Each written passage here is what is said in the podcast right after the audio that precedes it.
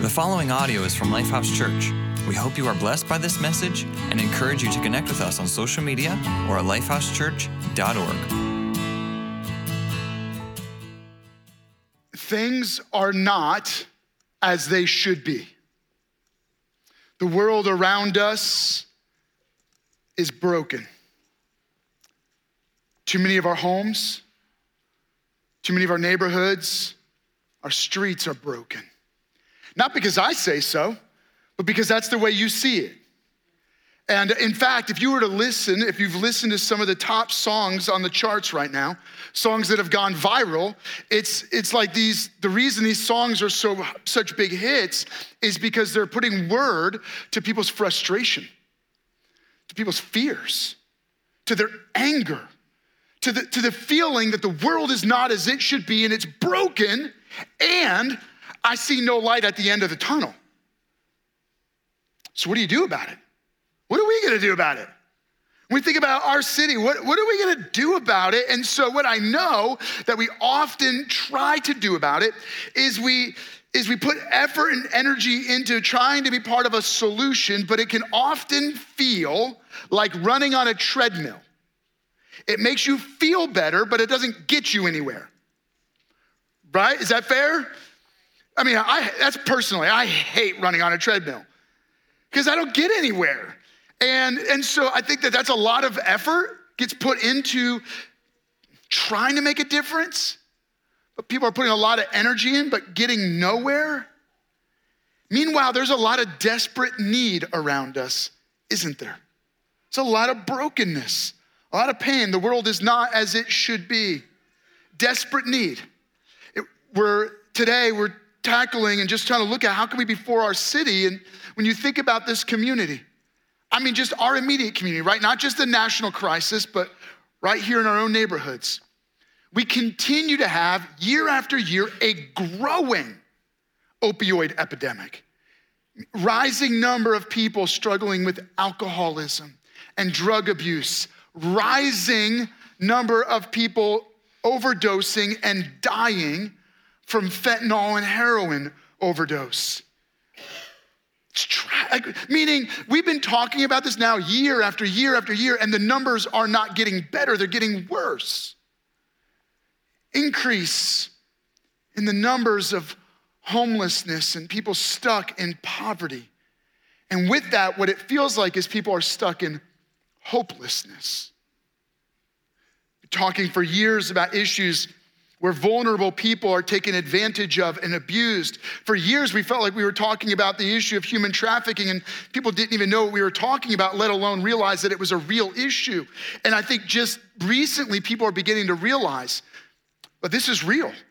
This is really happening in our community, in our city. There's issues of human trafficking and sex trafficking where people are treated as slaves.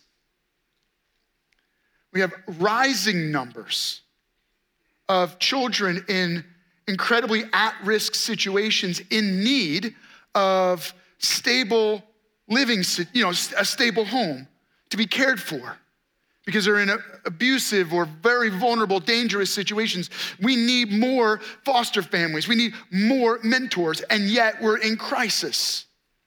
And I could just continue to go down the list of the issues, right? We've got rising political animosity and rising racial tensions, which creates division and separates people rather than people uniting together. See, the world is not as it should be. The world we live in is broken. So, what are we gonna do about it? And what I know, if you're, you know, just kind of watching for years now, you, you have two kind of responses when people realize that their best effort feels like running on a treadmill. Some people realize it and they just hit stop and they get off and they just start going about their own lives. You know, it's not worth my effort, so I'm done. I haven't been getting anywhere. It's motion without movement. So they hit stop and they stop investing and they just get off. Others, they, they hit the speed button and they start going faster. Maybe if we just run harder and put more energy into it, that'll accomplish something. And then you invite more people onto the treadmill, and it's a bunch of people on this hamster wheel going nowhere, but at least everybody feels better because they're tired out. But at the end of the day, hopefully you're following my metaphor here, is it making any real difference? in the community? I mean, is, is more anger and more vitriol and, and hate to hate and violence to violence and hurt to hurt? And is it solving anything? So, what is the answer? So, I thought, hey, at the very least, I should show up as a pastor and offer a word of encouragement. Yeah, thank you. One of you agrees. Thank you. Yeah, so those of you online, I know you agree with me. So, here's what I did I just I found a verse and I know some of you know this verse in the Bible. It's, it's in the Bible. And unfortunately, when I read it, it's going to read a little bit like a fortune cookie. I, but I thought I got to encourage you. So maybe this is for you personally. Maybe this is for our city. For I know the plans I have for you, declares the Lord. Plans to prosper you and not to harm you. Plans to give you a hope and a future. Come on. That's good. Let me read one more time. For I know the plans I have for you, declares the Lord plans to prosper you and not to harm you, plans uh, to give you a hope and a future. Maybe some of you, you needed to hear that today. Maybe some of you, you need to believe that for your own school or your own workplace, or man, you've lost so much hope that you need to believe that for our city or our nation. As with every other verse in the Bible, there's a context to what's written. What I mean is, anything you read in the Bible is kind of like if you imagine you jumped in to and got a chance to read one line of a long text exchange. Any of you ever have those kind of text exchanges that go back and forth and back and forth and back and forth, and it's like really long? And then one of you, I know this, one of you has a tendency to overwrite.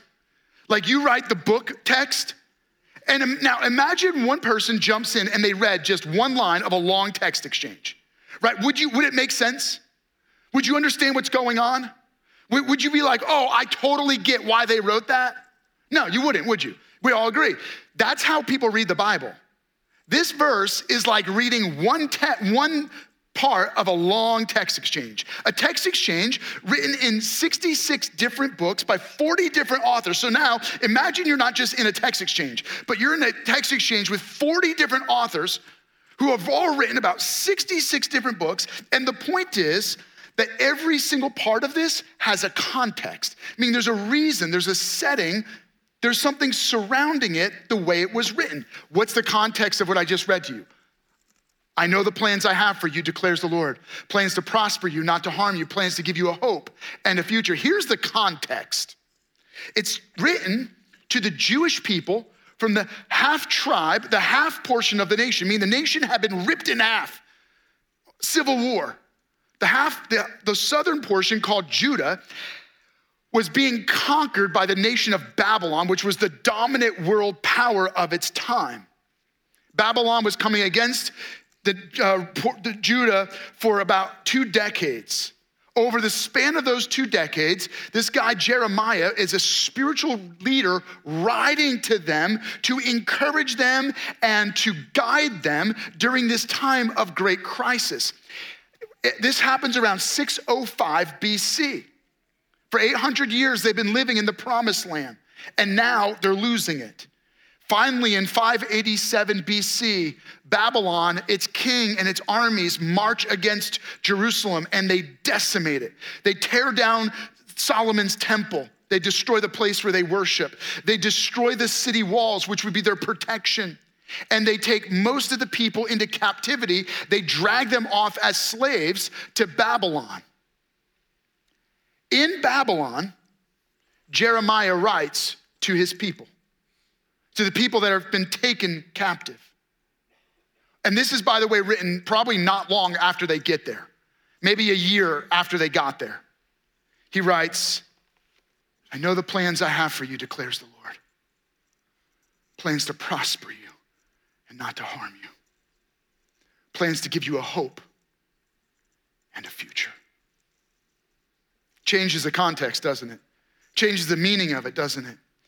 Well, if you jump back, and this is actually a portion of a larger sermon that Jeremiah is preaching to the people.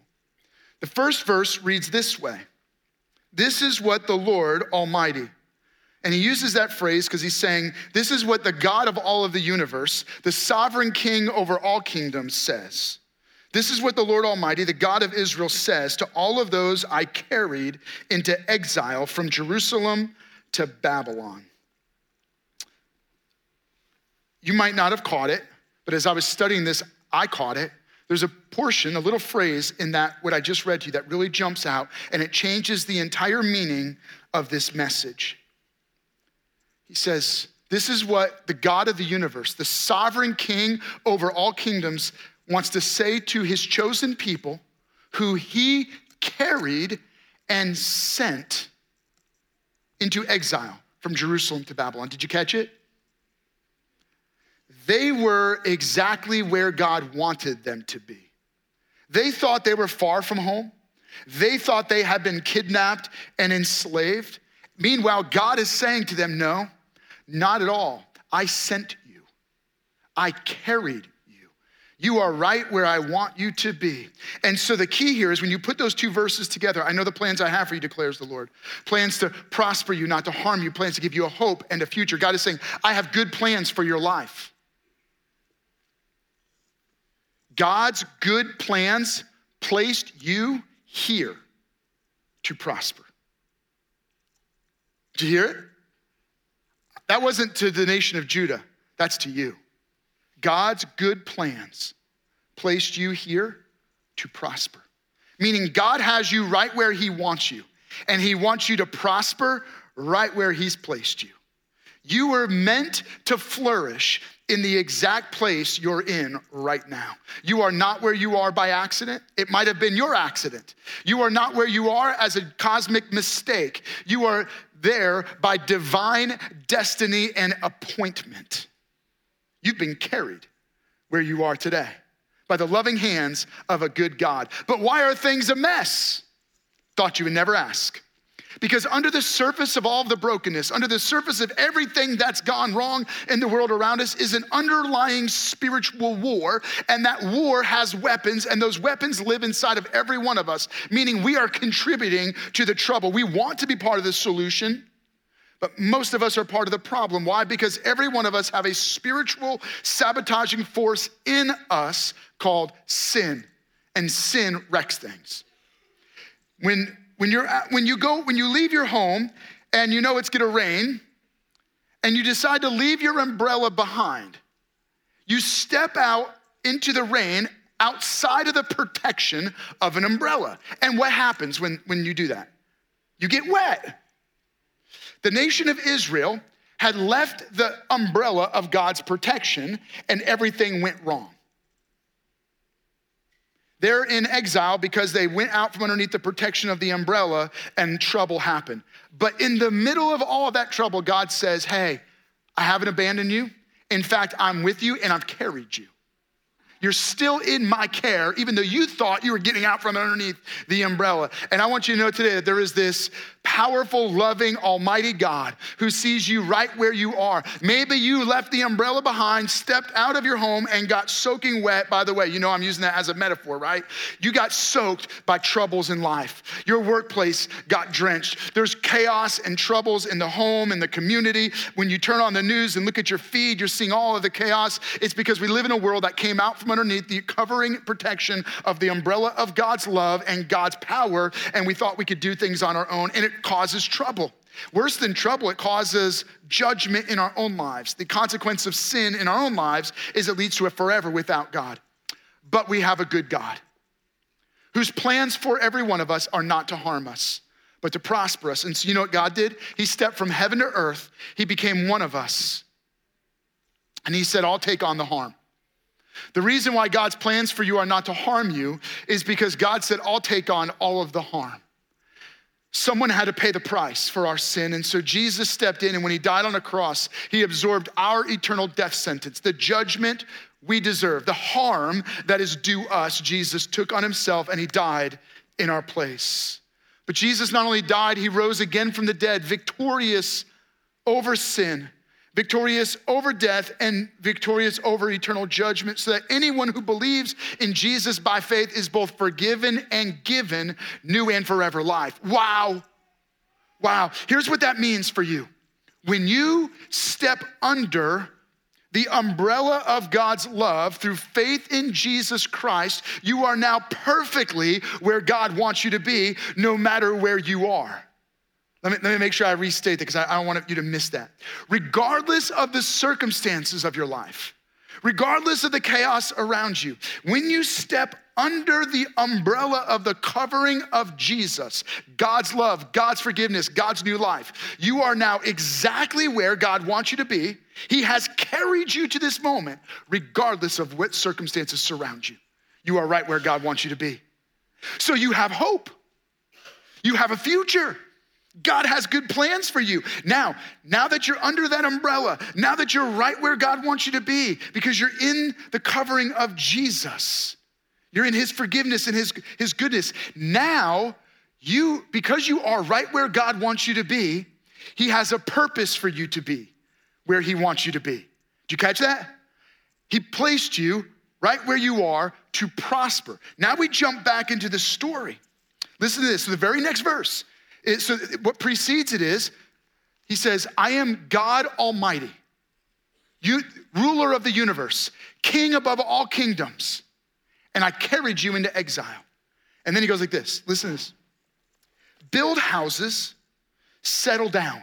Actually, another translation, because it kind of linked to the, the original, the way this was written in the Hebrew, he goes like this build houses, plan to stay a while. You like that? Plan to stick around a while. Plant gardens. And by the way, these gardens are not just like you think of like a backyard garden today where you like you till the soil, you plant some seeds, you get a crop for that year, and then you got to redo the whole thing next year, or, or it's just a mess. When they mean gardens, you think about like a homestead where in ancient times they would put walls around the garden, big walls so the animals couldn't get in, and then they would plant fruit trees and other kinds of crops that were perennial, meaning, you know, if you plant a fruit tree, you don't get fruit the first year, do you? No, you got, you got to wait like five, six years. So he goes, plant grapevines that take three or four seasons to produce grapes. Plant olive trees that take six, seven, eight years to produce the harvest. Plan on staying here a while. He goes like this marry and have sons and daughters. Find wives for your sons and give your daughters in marriage so that they too may have, wait, so that I just lost my voice. So that they too may have sons and daughters. Increase in number there. Do not decrease. Did you catch it? You, you do realize that this isn't really about houses and gardens and children. Do you, he's talking to a group of people that are just hanging around waiting to get out of Babylon and go home. And God is speaking to them saying, You are right where I want you. Here's what I want you to do plan to stick around a while.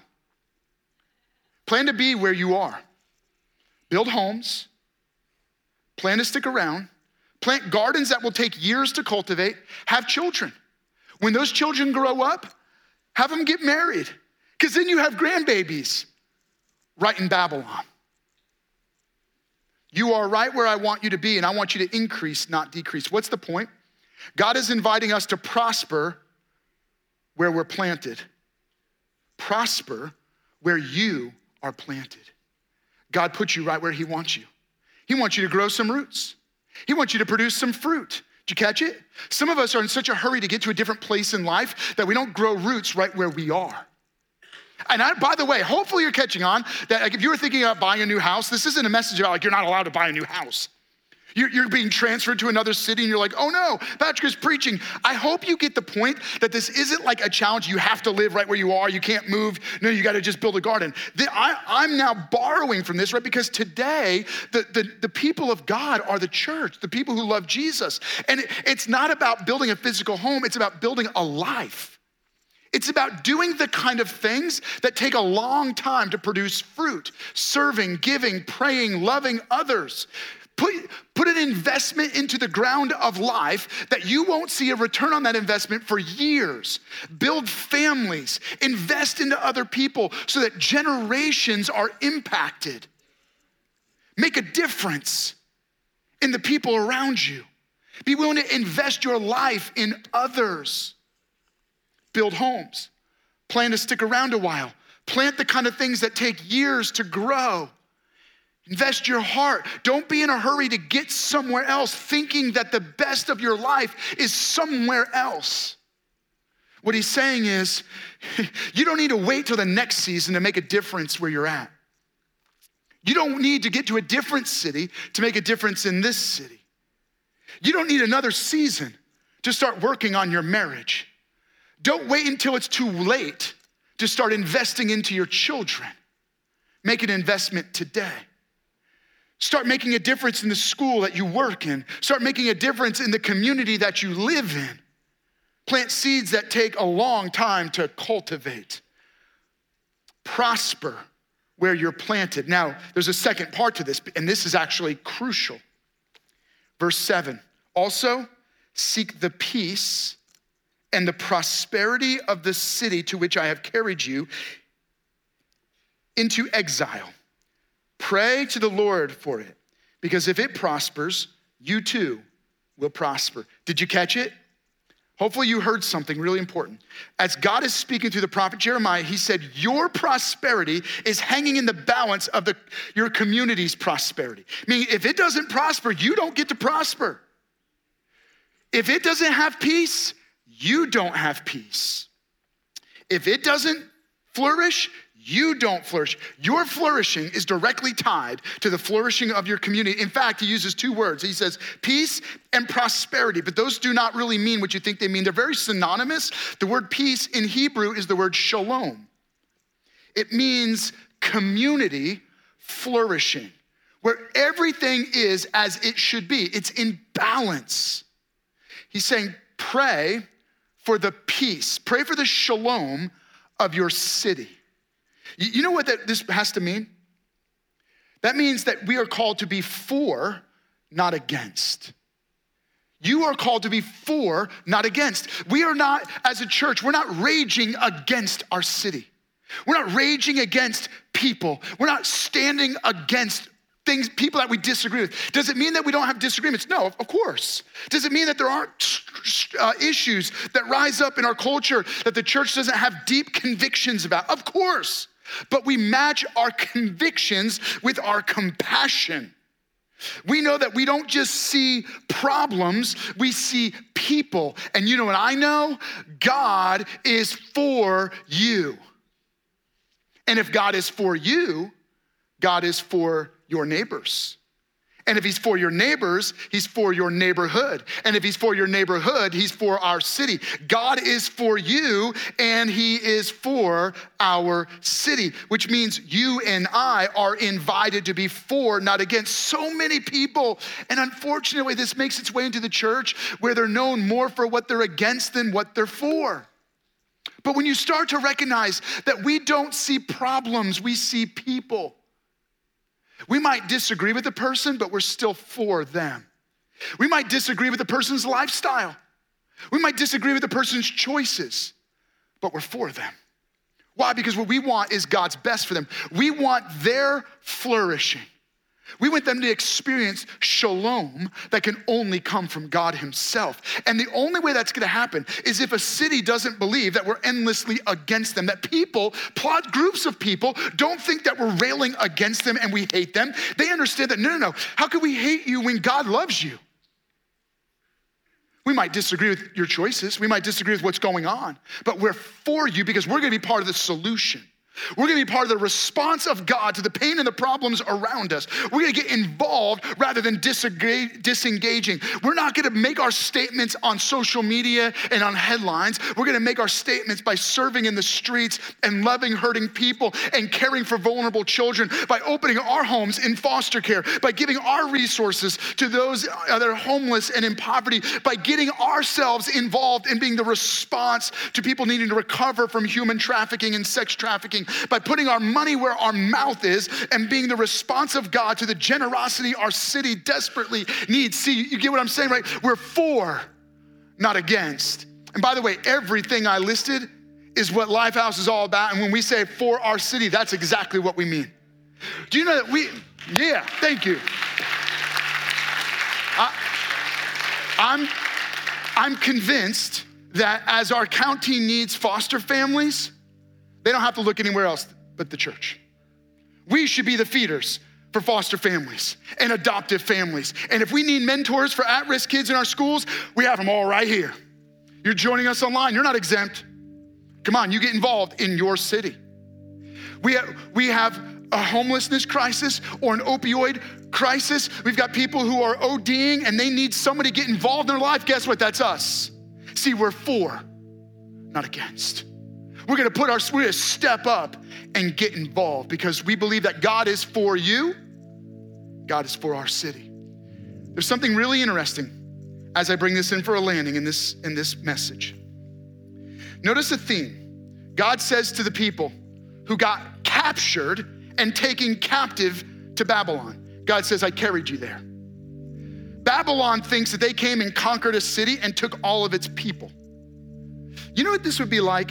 Think about who are the kind of people that get sent somewhere by God? You know we call those people? Missionaries. Missionaries go all around the world telling people about Jesus. You know God is saying to the people of Judah?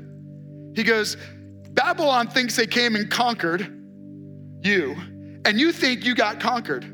In fact, what they don't realize is they came and invaded a camp of missionaries who actually were planning on going to Babylon to tell them about God's love. And they did you a favor. They picked you up, they carried you there, you got free transport, they paid for all of your travels, and they brought you there just so you could show them God's love. I don't know what circumstances got you to this moment. I know you are right where you where you should be. I mean, first you're at Lifehouse.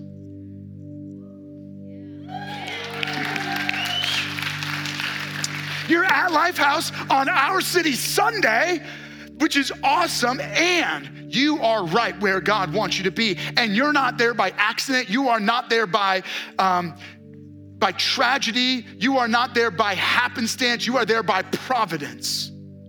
You are in your school by providence. You are in your workplace by providence, not happenstance.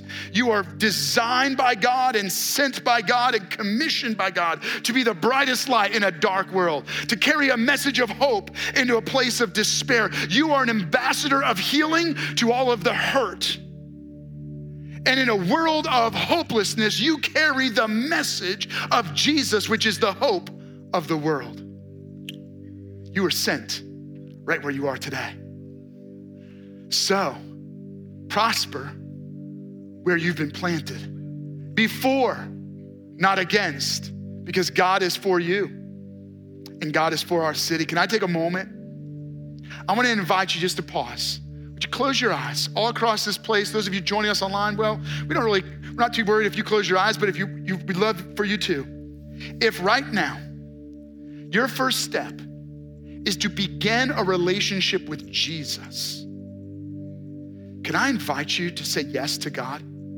To come under the umbrella of God's love, His forgiveness.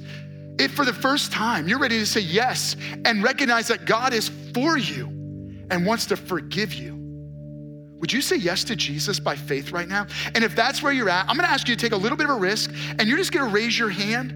That's why I asked everybody to close their eyes. So you could raise your hand high and if you could right now, go ahead. You could slip your hand and say, hey, yeah, Patrick, that's me. I'm saying yes to Jesus by faith. I'm gonna, I'm gonna ask Jesus to forgive me my sins and give me new life. Anybody else that's you, you just raise your hand real quick. I see you. I, we see others raising your hands. Go ahead, keep your hand. Hey, by the way, keep it high enough. Well, here's why. We have people in the back that just want to put a card in your hand. And they're gonna slip that card in, and as you get that card, some point before you leave, if you would, just fill that out and uh, drop it in the, either the giving boxes or we have a Raise the Life banner, I think, and we want to talk to you before you go. Now, I want to take a moment, I want to pray over those of you that not only that you raised your hand, but every one of us, that we would be light in darkness. Jesus, thank you. Thank you that you didn't just abandon us and you're not against us. Thank you that the plans that you have for us, plans to prosper us, not to harm us, plans to give us a hope and a future. For those that are saying yes to you right now by faith, God, I pray that you would supernaturally meet them, to forgive them, to give them new life, that they would begin brand new in relationship with you, that they would come under the umbrella of your love and your covering. They would recognize that you're for them, not against them. Now, God, would you help each of us who have said yes to you with our lives to recognize that we have been on mission and commissioned to be right where we are and that you have placed us here to prosper. May we prosper where we're planted. May we be light in darkness, hope in despair, healing amidst hurt. May our generosity be the response to a world of greed. We ask this now in Jesus' name. Amen.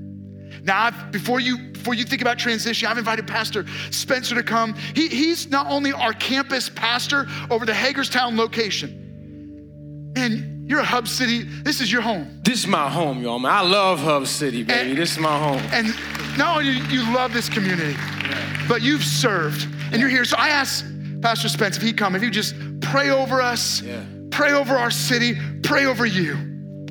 Let me let me first point out that um, as we go into prayer, you guys know that prayer is very important to us. Um, I'm going to invite on either sides of the stage. We have a prayer team.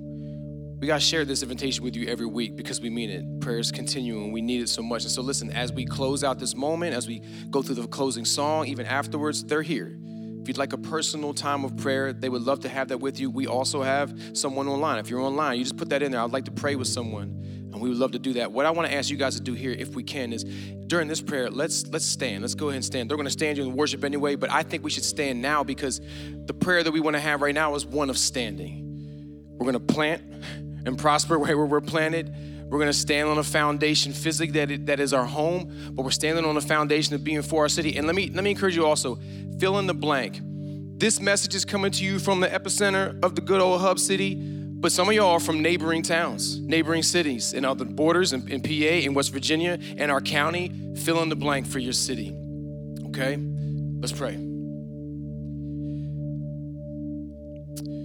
God, we thank you for a day like today. We thank you that you're a God that has the plan to prosper us, your people, your church, in this world. People were always your plan, diversity was always your design, community, it was always your choice for us. And God, right now, we want to lift up our communities. We want to ask you to smile upon our city the same way that today your glorious rain is falling down. We want you to reign in our cities, in our homes. God, we want to ask you that you would start in the homes. That's where community starts. It was your design that we would live in countries and they would be states and counties and cities, but it does start in our homes. God, I want to ask that this season right now, as we head back to school, God, would you would you walk through the halls of our schools, please? Would you place your hand on the shoulder of students that might not know you? Would you ignite in the ones that do? Would you protect them physically and spiritually?